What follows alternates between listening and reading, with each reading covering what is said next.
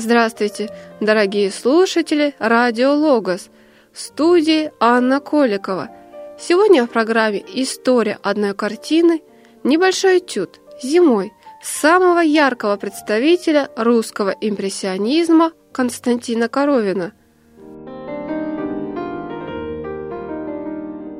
Скромный, незатейливый мотив, пасмурный зимний день, серый бревенчатый дом – ветхий покосившийся забор. Понуро стоит лошадка, запряженная в сани, а вдали заснеженное поле и сизый лес на горизонте.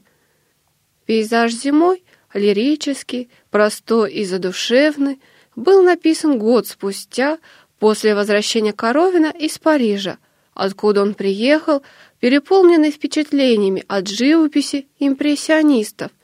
Но еще до поездки 12 мая 1892 года Коровин записал «Чувствовать красоту краски, света — вот в чем художество. Выражать немного, но правдиво, верно брать, наслаждаться свободно отношениями тона, творчество в смысле импрессиональном».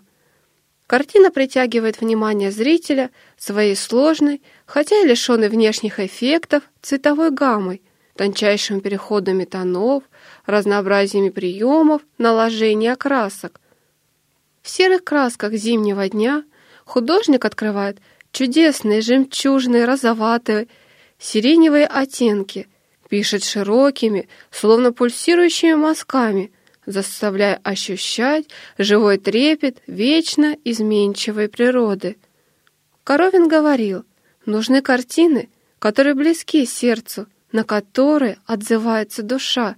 Полотно зимой — поэтическое воплощение образа России, продолжение саврасовских традиций на новом этапе русского искусства.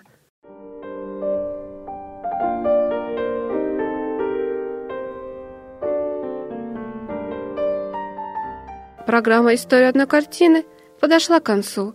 С вами была Анна Коликова. До свидания, до встречи.